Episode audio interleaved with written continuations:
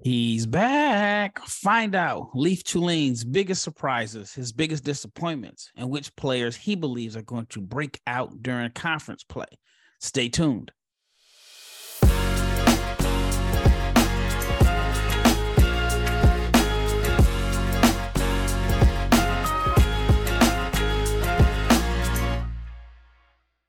Big, big shout out to each and every person that has made the Locked On NBA Big Board podcast your first listen of the day. I'm your host, Rafael Barlow, the director of scouting for NBA Big Board and the founder of NBA Draft Junkies. And my co host is the man that watches more college basketball than anybody else.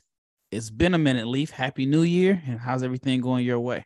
Happy New Year to you as well. And uh, things are things are good. I, I'm getting really busy with a bunch of different jobs. So got some a few down days, and and that's going to mean a lot of film watching. I just got back from playing some basketball myself, so I missed the duel happening in in your neck of the woods. That I'm please don't spoil for me. So, uh, but I'm excited. I hear Keyonte George and Mike Miles have a bit of a duel. So, got a lot of college basketball on my docket. Um, I've been watching a little bit of film, and I've got a couple fun ideas that I'm going to put out on Twitter soon. So, you guys stay tuned for those.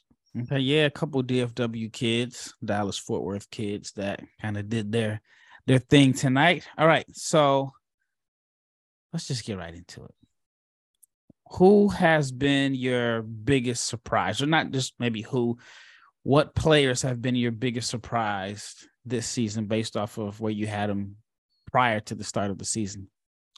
Yeah, I'll, put one I just was unfamiliar with altogether. Taylor Hendricks at UCF. Um, I, I haven't watched as much of him as I have some of the other guys, and I think that was because he was less of a heralded recruit.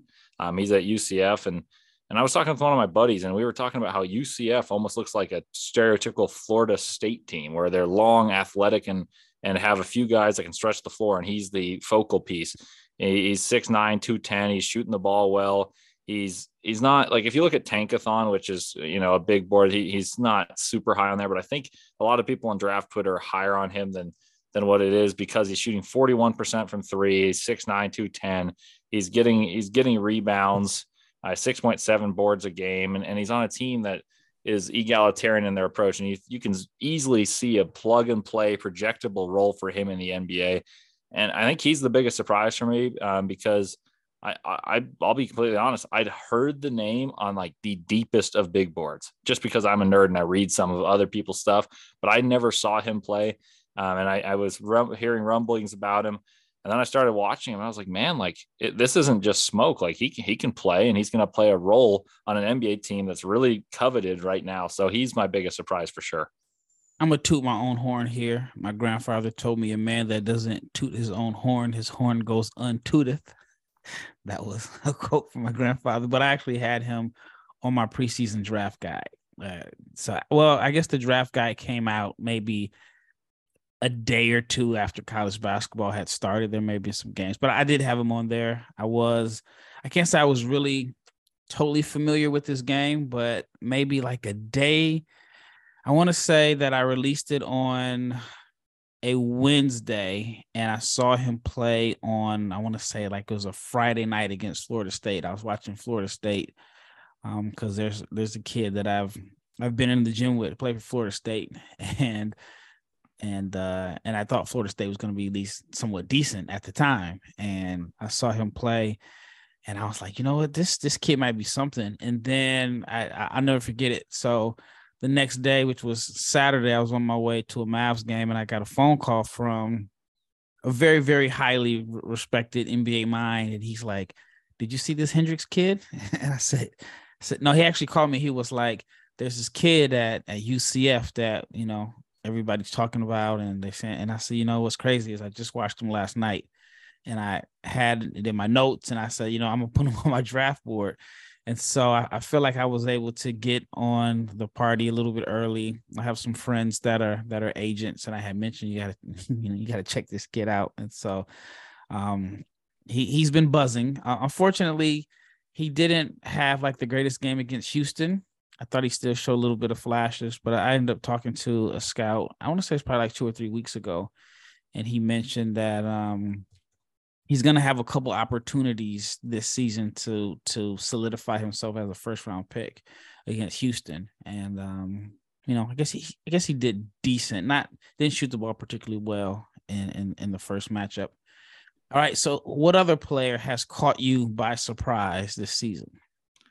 Yeah, I think the other positive surprise that I didn't know how well his game would translate to the NBA, and and, and I guess I still don't, but someone that I, have seen seeing is believing, and, at least I've seen it at the highest level he's played at so far. That's Brice Sensabaugh for Ohio State. He's just a bucket getter. He he go he goes and gets buckets. He he's someone that I wouldn't say has a game that you would say projects perfectly to today's NBA per se, because the length and, and athleticism and traits and toolsiness is is all these buzzwords and connect connectivity. But he's someone that I just appreciate the fact the way he's consistently able to score. Um, he's got an unconventional body type. He's about six six two thirty five is what what I've got him listed at here. Um, he's 19. He plays for Ohio State, and and you know there's something to be said for productivity. And if you're young and getting production at, at a school like Ohio State, it, it really sets off the alarm bells. I've watched him a number of times, and he's able to score baskets in ways that I didn't think he would be able to immediately at Ohio State. I think Malaki Branham was someone that people pointed to at like like you know what Ohio State is able to get these guys who know how to score and they develop late in their freshman year. Well, he right off the get go, he was able to score from the mid range. He was able to get to the rack, can hit a spot up jumper. Uh, I'm I'm still not entirely situated on where I have him on my board and like what I what role I see him playing but it's just hard for me to ignore the productivity, especially when I, I had watched him in high school and I was like, man, I just wonder how he's going to score on a team that already kind of has these interior oriented players. Like Zed Key is a small ball five who, who really is physical down low. Justice Sueing is not a great shooter for Ohio State and he likes to play in the paint. And they got some guards that like to attack the rack as well. So I was curious to see where he'd carve out space. Was there going to be space for him to do his thing? And man, he's he's got 20 6.2 points per game in uh, per 36, I should say. And that's that's some pretty impressive numbers for a freshman to put up in the Big Ten Conference. Yeah, I mean, if, if you look at it, there's two kids, Hendricks and Sensabaugh, two Florida kids that weren't highly touted as far as you know having a big buzz coming into the season that could possibly end up being first round picks. I I had Sensabaugh on my on my um on my draft guide that came out and I have not watched his film since I want to say it's like the Duke game. But prior to that, I had watched all his film.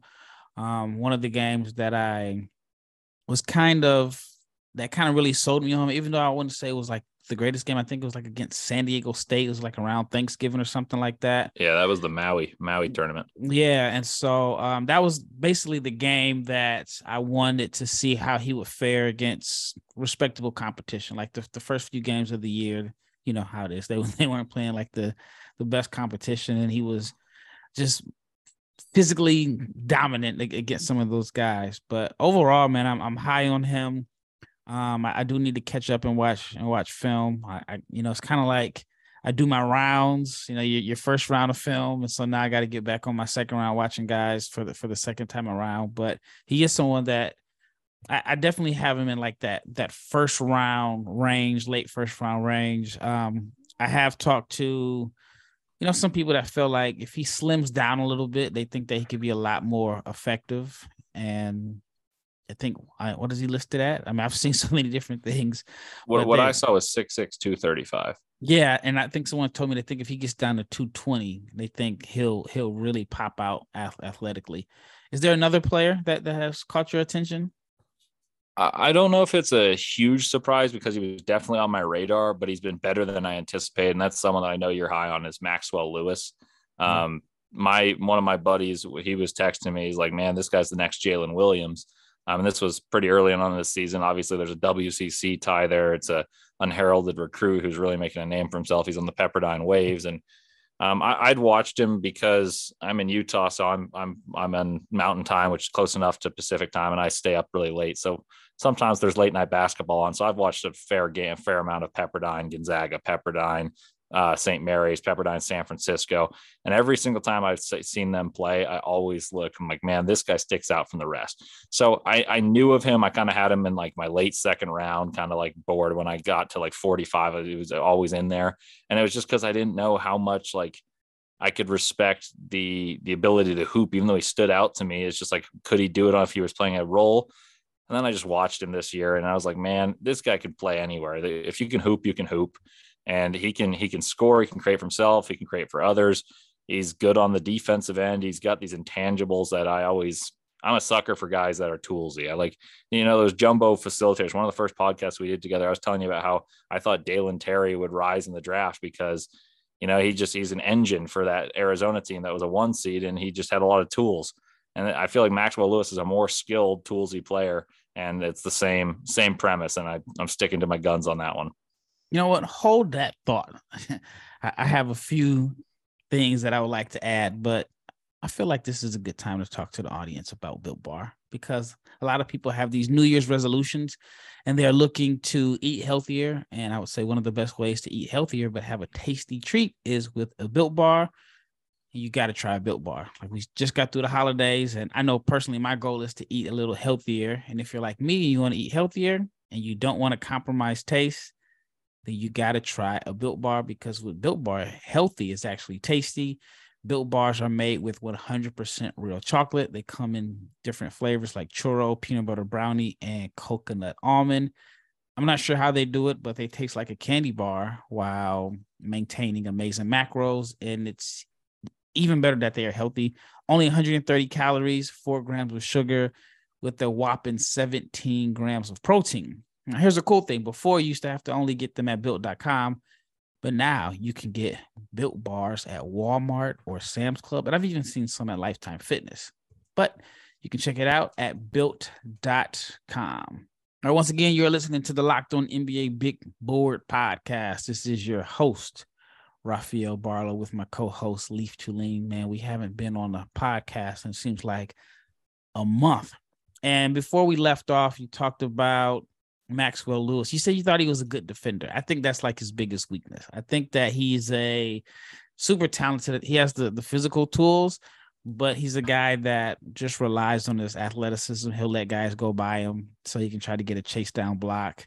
Yeah, and, yeah. I, I'll I'll I'll say he's got the tools to be a good defender. Okay. I, I, I agree with you. I think that's his biggest swing like not not a swing skill necessarily but i think that's what he can most readily improve and make himself like a full out lottery pick without any hesitation for me.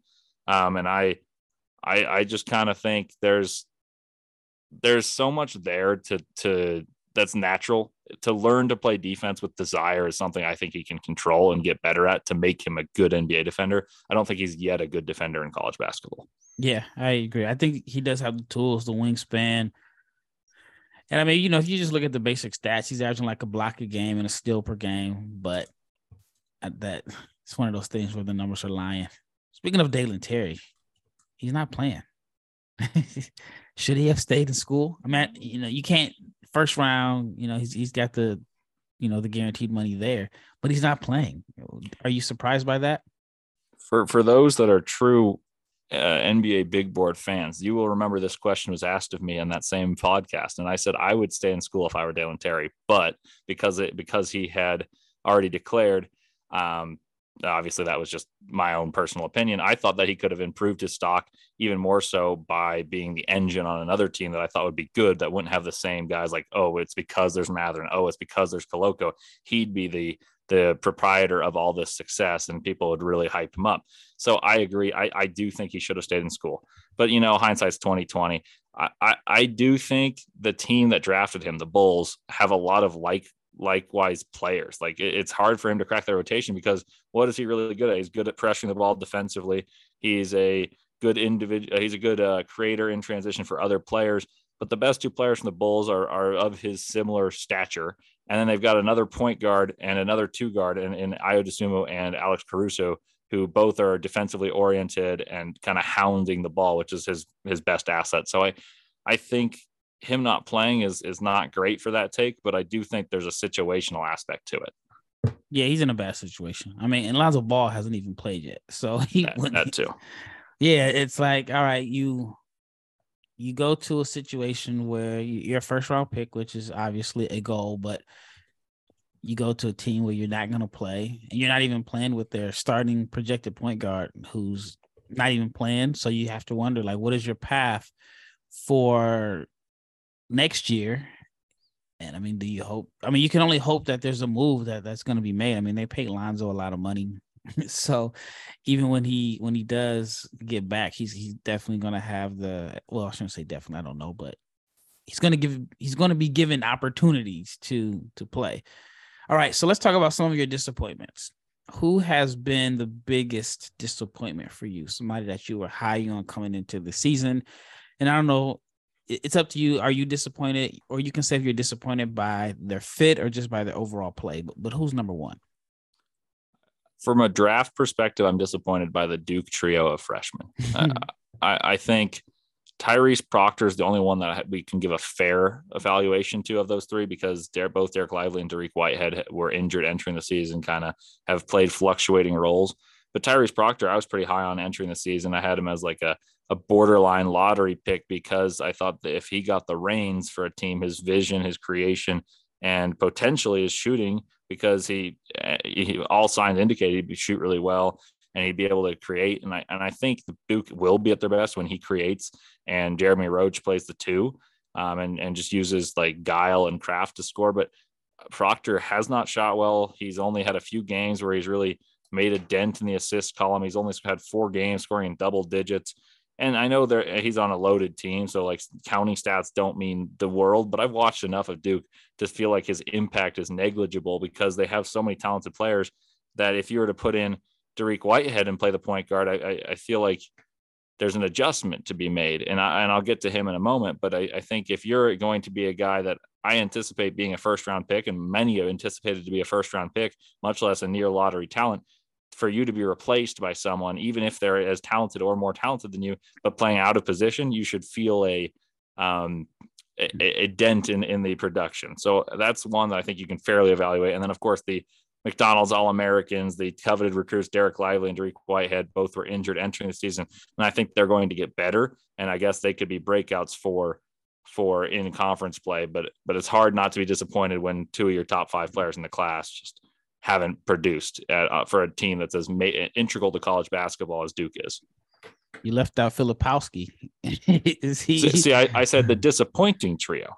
Okay, all right. So I guess when you said trio, I was thinking that you know their top three guys, their top three. Okay, that that that makes sense. Um, I'm having a hard time putting Whitehead in my top thirty.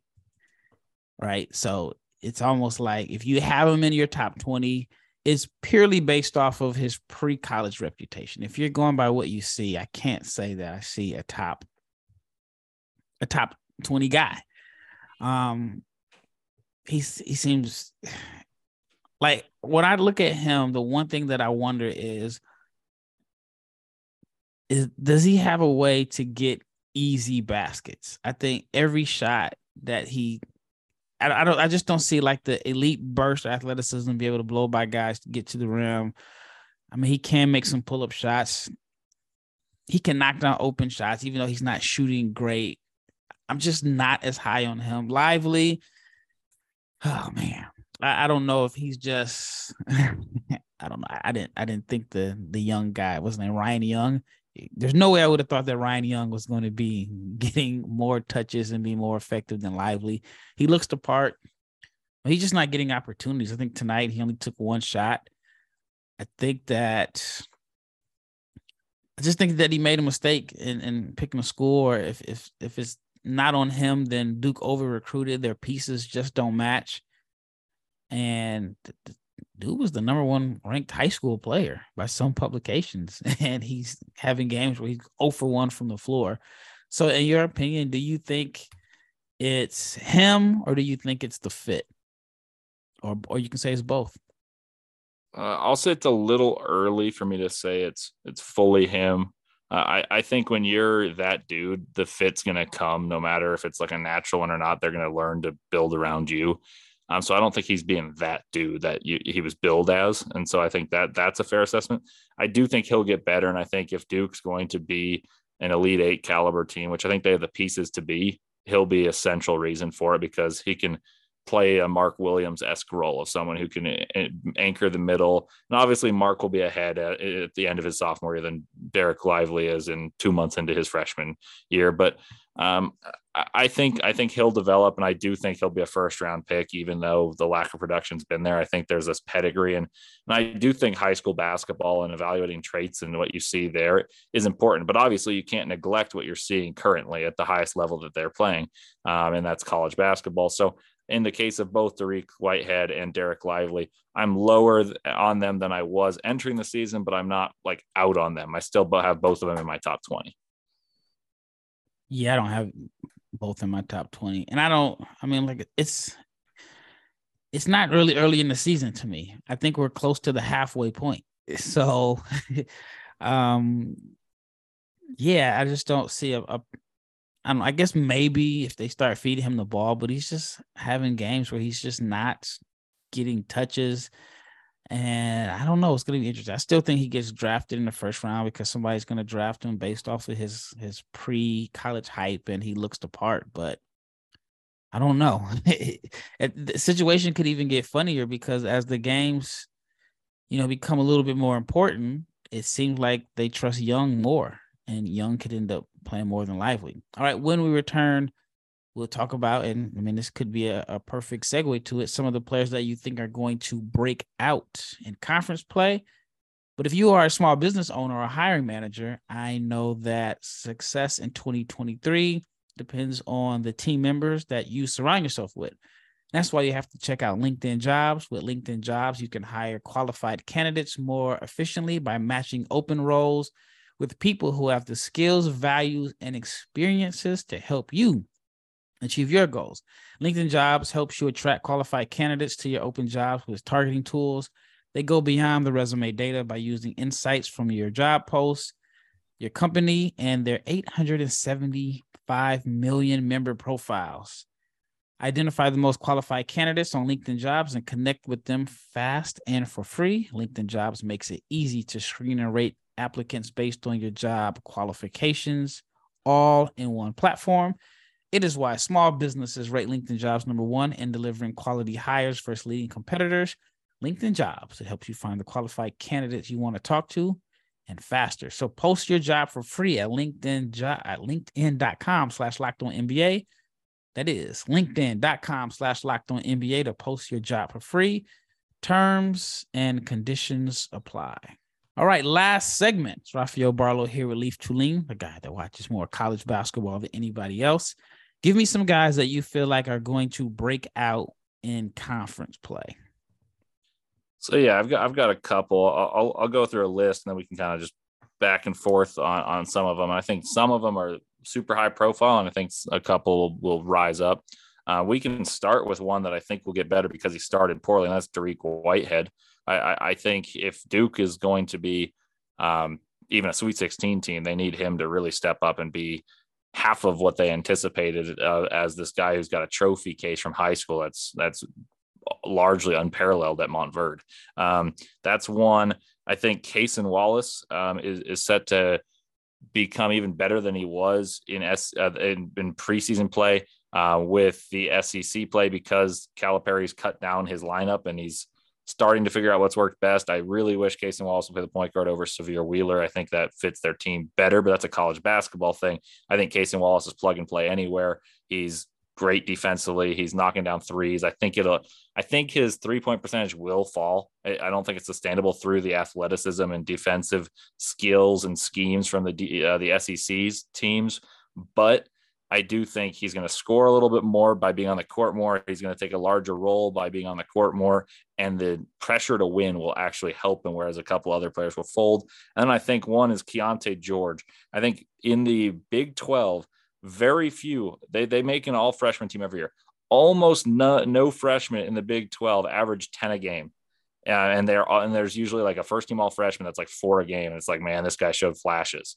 Like even Jeremy Sochan, who was a lottery pick last year, he was like eight a game, nine a game, and um, obviously he he had exceptional skill and was on a really good team. Well, so is so is Keyonte George, but he's I think he's going to get only get better in Big Twelve play. And the Big Twelve worst team according to KenPom is still in the top fifty. So he's playing great competition. He's going to shine when the lights are the brightest. Um, he, he's a bucket getter and he's going to know what he's doing. So, um, and then last one is another guy I know you're a big fan of is uh, Smith. I think the ACC is as wide open and it's got as much parity as it has in many years. And Terquavion Smith's a guy that can score no matter who's defending him. Doesn't matter the matter the level of talent. It just matters how engaged he is and how he feels that day. And he's a confident guy, so I think he'll improve his stock by beating beating up on teams that are supposedly superior in athleticism. Yeah, he had 24 points tonight. Um, made four threes, which is good because he was in the middle of a shooting slump where he was like 15 for 55 over a three game stretch. And I tweeted that I I'm just a big fan of his confidence. Like even though he was on a shooting slump, man, he wasn't hesitant. He came out shooting heat check shots. There was one particular play where he got a steal in the black in the backcourt and then pulled up for three. Um, I'm just a big Terquavion fan. I have him in my top in my lottery. And my quote is if you think he's Jordan Poole 2.0, Jordan Poole is at the minimum a top 10 pick in the 2019 redraft if you think he's Bone, Bones Hylands, Bones Hyland in a redraft, I think Bones Hyland is a lottery pick. So Terquavion should be a lottery pick. And I know that's why he came back to school to improve his, his draft stock. And, you know, the efficiency isn't always there with him. But the one thing I will say, actually, two things I will say, actually, three things I will say. And I mentioned it in a podcast yesterday. One, NC State has already surpassed their win total from last year. They only won 11 games last year. So that he's on a better team. And then beating Duke helped. Two, his assist numbers have more than doubled. He went from like two a game to five. He didn't have five today. I mean, he didn't even have an assist today, so that may change a little bit. But then his finishing at the rim has been significantly better. If I'm not mistaken, it's like 36% at the rim last year. He's in the 60s this year. So I'm I'm high on him again. I have him as a, a lottery pick. Keyonte, um, I've been high on Keyonte. I have him as six on, on my board. I want to get your thoughts on this. I, I spoke with a, a, scout from a team, and he said in their module, their their analytics module that predicts outcomes based off of age, statistics, just a whole bunch of different things. And Keyonte came out number one on their module, even over Wembanyama. so in in your mind, this is kind of putting you on a spot here. What kind of module would have him number one? It's not a knock on Keyonte at all. I like Keyonte, but I'm trying to figure out like what are the things in that module do you think that would put him atop the list? Well, I think it would have to emphasize shooting and individual creation. I think that would be the skills that he's near the top at.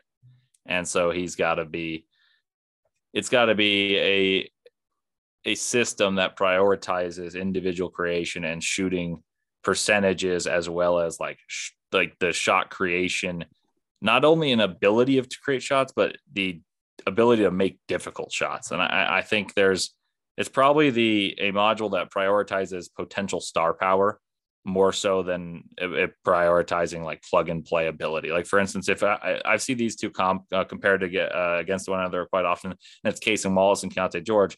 And I think it really depends what you're looking for. If you're looking for a guy to plug and play and fit anywhere, that's Cason Wallace. If you if if between those two, one's going to be a star, I think it's far more likely it's Keyonte George. So that would be my assessment of that module. What's crazy is if you look at Kentucky's history, their guards normally outperform where they're drafted, and they usually have something in their game that we did not see at Kentucky. Do you think that's the case for Cason? I definitely think he's got a a higher ceiling than is what what's portrayed. I, I, think a lot of people just say his floor is the highest of anyone. Like you know that, that's like that's almost a backhanded compliment at times because they don't believe in the star power. And, now, do I think he's going to be the Batman on a championship team? I don't think so. But do I think that no matter what he does, he's going to be a 10, like he's going to be a 10 year NBA player, probably a 10 year starter that's a contributor to winning basketball? Absolutely. Like, I, I think in a way that guys like Marcus Smart and Jrue Holiday, to whom he's compared, are are stars in their own right. Like I don't think they're superstars, but they're stars at their position, they're stars at their role. Um, and, and I think that his ceiling is higher than what was anticipated coming in. And I only I've only gotten higher on Cason Wallace. I had him coming into the year at like 11. I think I've got him at nine now, and it's a marginal difference. but I think that's just a tribute to how good this class is. And um, there's a couple guys I think have really high ceilings, and he's got a high ceiling in his own regard. But there's there's an element of a backhanded compliment, but as well as the truest compliment, it's just like I can't see the guy failing. And you know that's not the way you want to draft in terms of you want to be confident, but there's an element of human nature that's scared to fail, and he's going to be safe. Uh, he's a he's a fail safe in the sense that he he's safe that he won't fail. Yeah, I, I I agree with that. I think the biggest thing for for him, for me, and you had mentioned it briefly, is he's shooting like fifty seven percent from three. The last I looked, and I don't know if that's sustainable. No, I'm sorry, he's shooting like forty eight percent from three, but fifty seven percent from the foul line. So uh, I think those numbers meet somewhere somewhere in the middle. Yeah, I think there's regression to the mean in the positive direction from the free throw line, and I think there's regression to the mean in a negative direction from three.